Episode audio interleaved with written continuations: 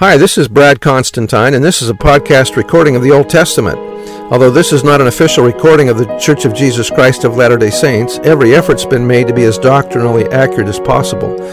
I'll be using for the text the Joseph Smith translation of the Old Testament, along with many commentaries from general authorities of the Church, BYU professors, Bible scholars, and others. This format will be very detailed, and so if you want a deep analysis of the Old Testament, you come to the right place. Thanks for your attendance. Hello there, this is going to be for Isaiah chapter 5.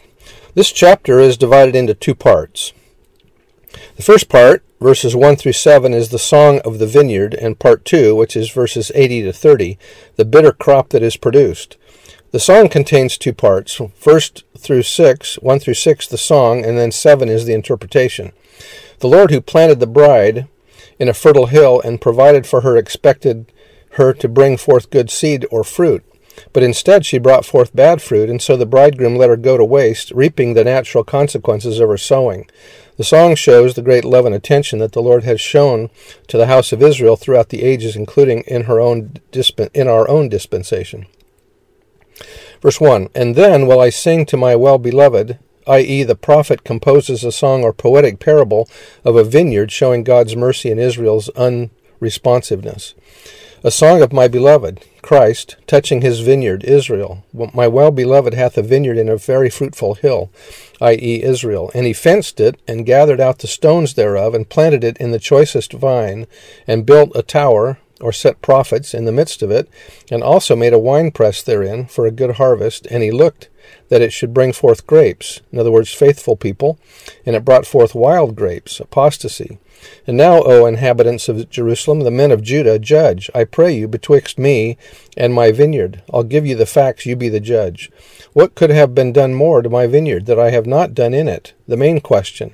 Wherefore, when I looked, or planned, that I should bring forth grapes, it brought forth wild grapes.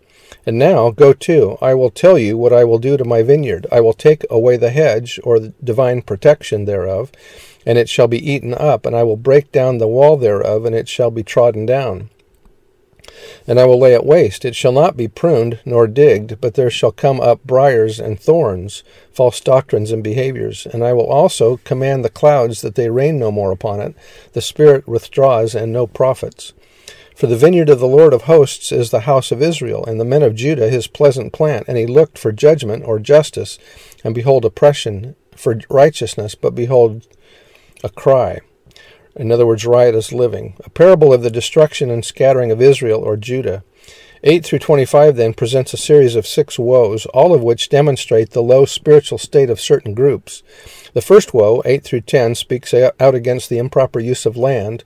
The second, 11 to 17, contains the prophetic word of the, in, on the manner in which those of the world improperly and with evil intent eat, drink, and make merry. The third, 18 to 19, is directed against those who are wicked and mock God and his divine plan. The fourth, 20, speaks against liars and those who fight against the things of God. And the fifth, 21, deals with conceited individuals who believe themselves to be wise. And the sixth, 22 to 23 accuses those who give bribes and belittle the righteous. Verse, one, verse 8 Woe unto them that join house to house, that lay field to field, till there be no place, that they may be placed alone in the midst of the earth, i.e., be left to, to dwell alone. The wealthy landowners absorb the small farms of the poor. This refers to building up great landed estates by oppressive means. In mine ears, said the Lord of hosts, of a truth, many houses shall be desolate, even great and fair without inhabitant. Yea, ten acres of vineyard shall yield one bath, or eight and a half gallons, and the seed of an homer, six and a half bushels of seed, shall yield an ephah, about a half a bushel. This shows how unproductive the land will become because of wickedness. Verse 11 Woe unto them that rise up early in the morning, that they may follow strong drink, that continue until night, and wine inflame them and the harp and the viol, or the lyre, the tabret, or the drum and pipe, instruments associated with the worship of the Lord, and wine are in the feasts, but they regard not the work of the Lord, neither consider the operation of his hands. They are hip- this is hypocritical worship. Therefore, my people are gone into captivity because they have no knowledge or revelation, and their honorable men are famished, and their multitude dried up with thirst. The prophet Joseph Smith said, The church must be cleansed, and I proclaim against all iniquity. A man is saved no faster than he gets knowledge. But if he does not get knowledge, he will be brought into captivity by some evil power in the other world. And evil, as evil spirits will have more knowledge and consequently more power than many men who are on the earth. Hence, it needs revelation to assist us and give us knowledge of the things of God. Verse 14 Therefore, hell hath enlarged herself and opened her mouth without measure. In other words, they had to add on to hell to make room for you. Uh, and then opened her mouth without measure is in riotous living, and their glory and their multitude and their pomp, or their noise or uproar, and he that rejoiceth shall descend into it. And the mean or poor man shall be brought down, and the, and the mighty man shall be humbled, and the eyes of the lofty or haughty shall be humbled. Everyone needs humbling. But the Lord of hosts shall be exalted in judgment, and God that is holy shall be sanctified in righteousness. The Lord will triumph. Then shall the lambs feed after their manner, and the waste places of the fat ones shall strangers eat. In other words, destruction will be complete. Woe unto them that draw, or entice, or pull iniquity with cords of vanity, and sin, as it were, with a cart rope. You are tethered to your sins. That say, let him make, make speed and hasten his work, that we may see it, and let the counsel of the Holy One of Israel draw nigh and come, that we may know it, i.e., they will not believe in the Messiah until they see him. It is up to God to prove to us that he exists. Woe unto them that call evil good and good evil, that put darkness for light and light for darkness, that put bitter for sweet and sweet for bitter. Woe unto the wise in their own eyes and prudent in their own sight. Woe unto the mighty to drink wine and men of strength to mingle strong drink, which justify the wicked for reward or bribes, and take away the righteousness of the righteous unto him, or from him. In other words, deprive the innocent of their rights. Therefore, as the fire devoureth the stubble, and the flame consumeth the chaff, their root shall be rottenness, no posterity in the next life, and their blossoms shall go up as dust, because they have cast away the law of the Lord of hosts, and despised the word of the Holy One of Israel. Therefore is the anger of the Lord kindled against his people. And he hath stretched forth his hand against them, and hath smitten them, and the hills did tremble and their carcasses were torn in the midst of the streets. For all this his anger is not turned away, but his hand is stretched out still. You can still repent. God's mercy will still be extended to you if you'll just repent. This section introduces two divine activities that will attract members of the house of Israel to their gathering places or the lands of promise.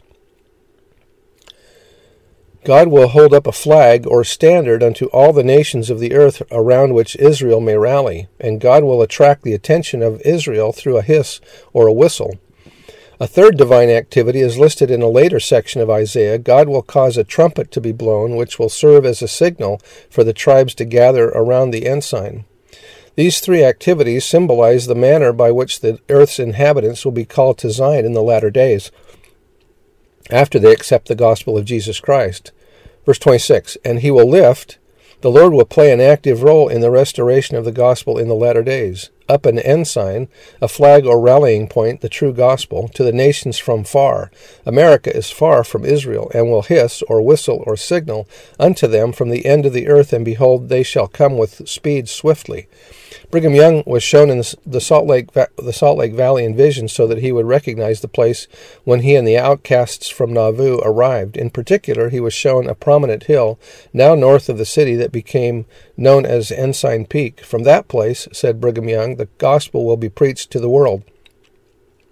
A flagpole was erected there and a flag flown. From this place the Lord will hiss unto them from the end of the earth. And that was uh, Brigham Young. Verse 27 None shall be weary nor stumble among them, none shall slumber nor sleep, neither shall the girdle of their loins be loosed, nor the latchet of their shoes be broken. Nothing will impede those who come to Zion. The saints will not be weary, stumble, or sleep, and their loins will be girded, their shoes will be latched, and their equipment and vehicles will be ready and prepared. Those who gather to Zion are compared to a strong and mighty lion in its prime, who roars, catches its prey, and carries it away with no fear. Verse 28 Whose arrows are sharp, and all their bows bent, their horses' hoofs shall be counted like flint, and their wheels like a whirlwind. This is a, the protection of God will provide to those who come to Zion. That sounds like a train, also, doesn't it? Verse 20, 29 They're roaring like jet engines, like a lion. They shall roar like young lions. Yea, they shall roar and lay hold on the prey, and shall carry away safe, and none shall deliver. None will stop the gathering. And in that day they shall roar against them like the roaring of the sea. And if they look unto the land, the land of the wicked, behold darkness and sorrow, and the light is darkness in the heavens of, thereof. The Spirit, spiritual light, will not be found among the wicked. That's the end of the chapter, and we'll see you next time. Bye.